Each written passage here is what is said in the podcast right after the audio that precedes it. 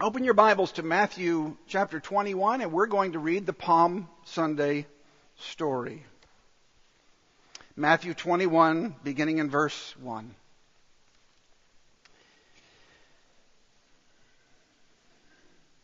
Now, when they drew near to Jerusalem and came to Bethphage, to the Mount of Olives, then Jesus sent two disciples, saying to them, Go into the village in front of you and immediately you will find a donkey tied and a colt with her. Untie them and bring them to me.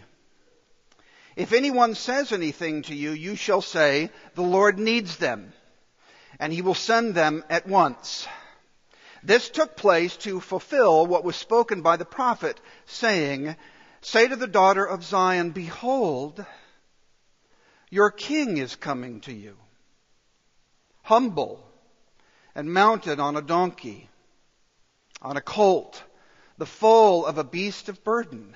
And the disciples went and did as Jesus had directed them. They brought the donkey and the colt and put on them their cloaks, and he sat on them. Most of the crowd spread their cloaks on the road, and others cut branches from the trees and spread them on the road. And the clouds that, the crowds that went before him and followed him were shouting, Hosanna to the Son of David, blessed is he who comes in the name of the Lord. Hosanna in the highest. And when he entered Jerusalem, the whole city was stirred up, saying, Who is this?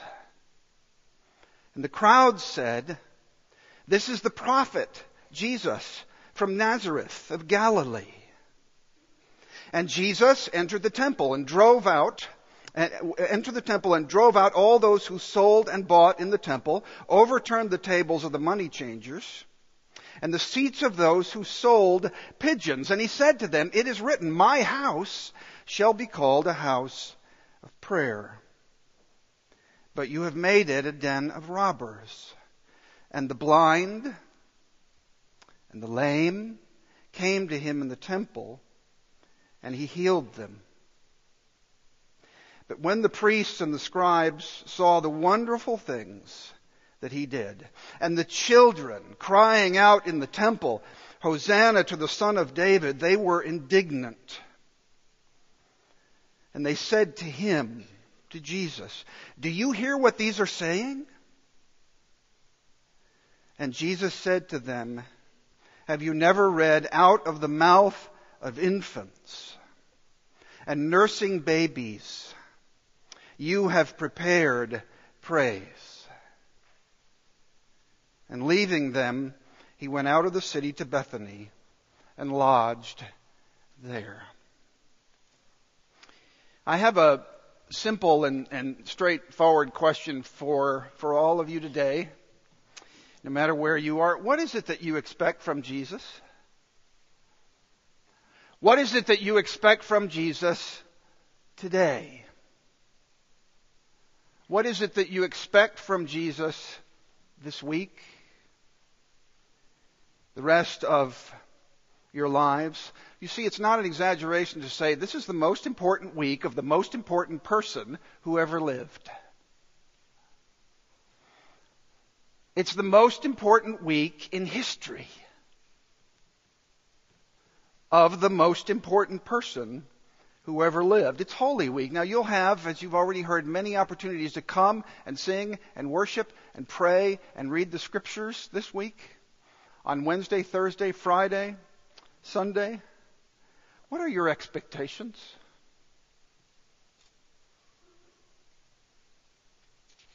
Only you can answer that. You may be here this morning full of anticipation and excitement. This is the time of year you always look forward to because we celebrate the resurrection of Jesus Christ. You may know, you've heard the story, maybe forever, grew up with it. You're full of, maybe you have some, some family traditions there's a lot of excitement and anticipation. You're ready to go. It's wonderful. Maybe on the other hand, you're discouraged. You know, there was a time in my life, you may be saying, I had great expectations, but I've been battered by life. And I'm just discouraged. Maybe you're angry.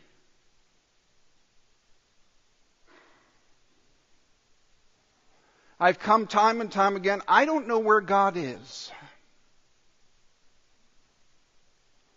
Maybe you're apathetic. Maybe you've never given it a thought. Maybe when you, you, you, come to church on Sundays and, and then you go to live between Sundays and God, Jesus Christ, doesn't play much of a role in your life between Sundays. Maybe you long for God's healing hand of comfort and assurance and blessing. Maybe you just don't know what to expect. So you've noticed we're going to look again. We're going to look again at an old story. We're going to look again this week at an old, true story that will change your life if it hasn't already.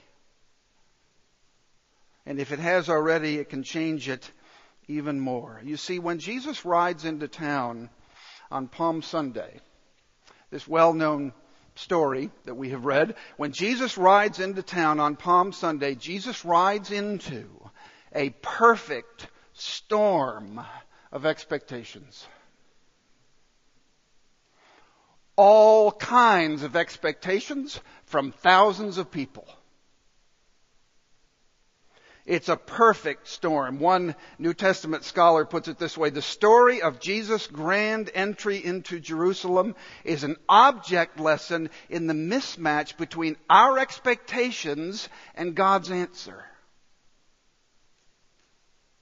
The hosannas are justified, but not for the reasons that the crowd had supposed. You see, the bad news is that the crowds are going to be disappointed. The good news is that Jesus' arrival into the great city is the moment of the arrival of salvation.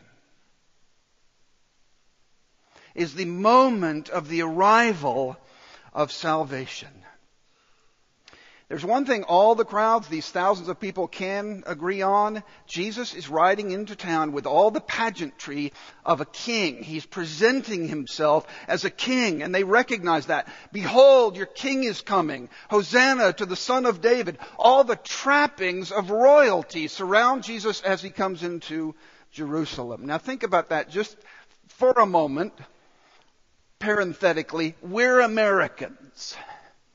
21st century Americans, when is the last time you've been in the presence of a king? Have you ever been in the presence of a king? We're Americans, we don't do kings. We had one for a very short time, a long time ago. It didn't work out very well. His name was George. We don't do kings. We don't have royal insignia on our buildings. We don't have royal mail. We don't have the Royal Air Force. We don't have realms and empires. We're kind of boring. We have states and municipalities. We don't do royal. And yet, we do. Maybe I'll, no, no show of hands. How many of you have watched a royal wedding? I admit it. I like to watch royal weddings. I'll explain later. Don't have time. Royal weddings, royal funerals. We like movies called The Empire Strikes Back. We like movies and books called The Return of the King and Prince Caspian. We are drawn to royalty. We love it. The crown. The king's speech. We could go on and on. If we don't do that, we take our celebrities and our athletes and we make them royalty. Why? Because every single one of us is made to worship a king. Every single person who has ever been born, who has ever walked this earth, has, is made to worship a king. We're made that way. By our king, by our creator. And the Bible makes it very clear what kind of king this is, and this king is not like any other king. Not like any other king we are tempted either to um, make in our own image or see on television or even be in the presence of when we go and visit the UK. Now, what kind of king is this? That we have celebrated with our singing and our praying and our palm branches? Well, number one, first, for those of you who like outlines, you know who you are. No, number one, there are some that are longing in Jerusalem for a national, political, warrior king. You see, this entrance into Jerusalem is taking place at the time of a great festival. There are thousands of people that are in Jerusalem that have come into Jerusalem from all over the Mediterranean to celebrate the festival of Passover. It's Jewish Independence Day, and we are celebrating. We're remembering the Exodus. And they're coming in by the thousands, and they're singing, and they're drinking, and they're dancing, and they're remembering. And the high point of this festival is the sacrifice of a lamb, remembering the blood over the doorposts that protected them from the judgment of God and helped them to walk free out of Egypt. And they remember year after year after year, but there's a problem, a big problem. That big problem is called Romans occupiers. Look, you go up to a person on the street in Jerusalem in this day and time and ask this person who happens to be a Roman, who's the Son of God? And they're going to say, they're going to immediately know the answer Caesar. Caesar. Caesar's divine. It, Caesar gives us power, gives us hope, gives us peace. Caesar is the answer. And all these people that are looking forward to Jesus coming in and getting rid of the Romans.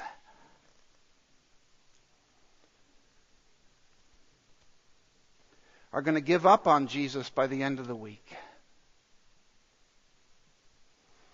He doesn't meet their expectations. And at the end of the week, there's a cost for following Jesus. At the end of the week, it's not safe to follow Jesus. At the end of the week, they scatter. There was a look again moment back in the 1970s when Jesus made a big splash on the public scene. Uh, some of you may remember that that great and profound and life changing movie, Jesus Christ Superstar. Don't go to Jesus Christ Superstar to find out about Jesus or to get the Bible straight or to get your theology straight, but there's one scene in there that's perfect. As Jesus is coming into town and his disciples are with him and they're singing and they're looking at him and they're following, they're saying, You're going to get the power. You're going to get the glory forever and ever and ever. We are going to conquer in you and through you. And Jesus turns on his heel and looks at them and says this. Neither you, nor the 50,000, nor the Romans, nor the Jews, nor Judas, nor the 12, nor the priest, nor the scribe, nor Jerusalem know what real power is. Nor do you understand what real glory is. The power and the glory that is coming, it's not what you expect, but it's so much greater than you expect. And you never saw it coming. Jesus is not a national or a political or a warrior king for these people in Jerusalem. Well, then there's another set of, of people that say, no, he's not, a, he's not a warrior king. He's an impostor. He's a fake. He's a pretender. He is not the king he presents himself to be. In fact, he's not a king at all. The chief priests, the scribes, they're looking at Jesus and saying, he's got them fooled. We're the ones who know the law. We're the ones who know the scriptures. Who does Jesus think he is? In fact, Pontius Pilate, a Roman politician, would look at Jesus and say, So you're a king, you're the king. So you're a king. You bring the truth. And then that famous little phrase that Pontius Pilate says that many people have said since what is truth? What is truth? The soldiers. They dress Jesus up in all of those, this royal garb and they say, Hail, King of the Jews. Just look at him. A king. Really? And those who are standing at the foot of the cross and look up at Jesus and say, He's claiming to save others. He can't even save himself. Save yourself. Come down from the cross. No, he's, he's just an impostor. And then another group that recognizes that Jesus is a not a, a national warrior, political king. He's not an impostor. He's something unique in history, absolutely unique in, in history. Now, you may not know this, but thousands of uh, thousands of young Jewish men died on crosses. This is nothing new. The Romans put thousands of young men who were Jewish on crosses.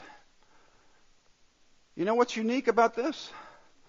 The king of the world, the king of the universe, the creator king is hanging on a cross. This is a savior king, a king on a cross. A king on a cross.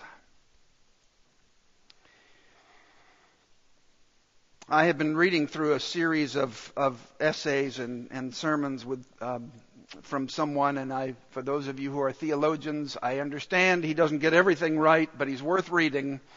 Um, a man who gave his life for Jesus Christ, Dietrich Bonhoeffer. In 1943, Dietrich Bonhoeffer was put in prison in Berlin for taking part in an assassination plot of Hitler. 1943, Tegel prison. He's put into prison because of his faith and following through with his faith. And he writes this wonderful, this series of letters, wonderful letters to his, his friend. And he says this, whenever I am tempted to complain about my sufferings, I remember the sufferings of Christ for me. And he says, he goes on to, to say, you know, Palm Sunday, Matthew 21 really begins in Matthew 4. Palm Sunday really begins when Jesus, at the beginning of his public ministry, is taken by the devil to a high mountain, and the devil says, You can have all these kingdoms. You can be a king and you won't have to go to the cross. They're all, it's, it's all yours if you worship me. And of course, Jesus says no. And then here's how Bonhoeffer describes it, and Jesus knows exactly what that means. It means persecution. It means being misunderstood. It means being hated. It means death on a cross. But he chooses this way from the very outset because he loves us. He chooses this way from the very outset because it is the way of salvation, and the way of salvation must go through the cross. A king on a cross. One of these Pharisees that at one time claimed that Jesus was an impostor, was a fake, is later converted. Jesus reveals himself to him, and the apostle Paul is converted. And later when, Jesus, when, when Paul is giving a, an account of his testimony in 2 Corinthians chapter 12, Paul starts telling people, and he's almost a little sensitive and even embarrassed to start telling people about this, but he starts telling people, writing it down so we can read it even today, about this thorn in the flesh. This thorn that he has in the flesh. We don't know what it is. Many people have guessed. We're not sure. And he comes back three times. Take it away. Take it away. He goes right to Jesus in prayer. Take the thorn away. Remove this thorn. It's hard. It hurts. And if we can get a grasp on this answer, our lives will change. Jesus says, my grace is sufficient for you, for my power is made perfect in weakness. My grace is sufficient for you, for my power is made perfect in weakness. And here's Paul's astounding response. Therefore, I will boast all the more gladly in my weaknesses, so that the power of Christ may rest upon me. For the sake of Christ, then, I am content with weaknesses and insults and hardships and persecutions and calamities, for when I am weak, then I am strong. How in the world, and I, I, I, I'm going to pull the curtain back, I've wrestled with this passage my entire Christian life. What in the world is this? What is this? How do you do that? I don't think I've, I, I, I, I'm not going to grasp it, but by faith. My grace is sufficient for you, for power is made perfect in weakness. I do know this. How is Paul able to say this about his single thorn? Because Paul knows that he worships a king that wore a crown full of thorns. Paul's got one. Jesus has a whole crown.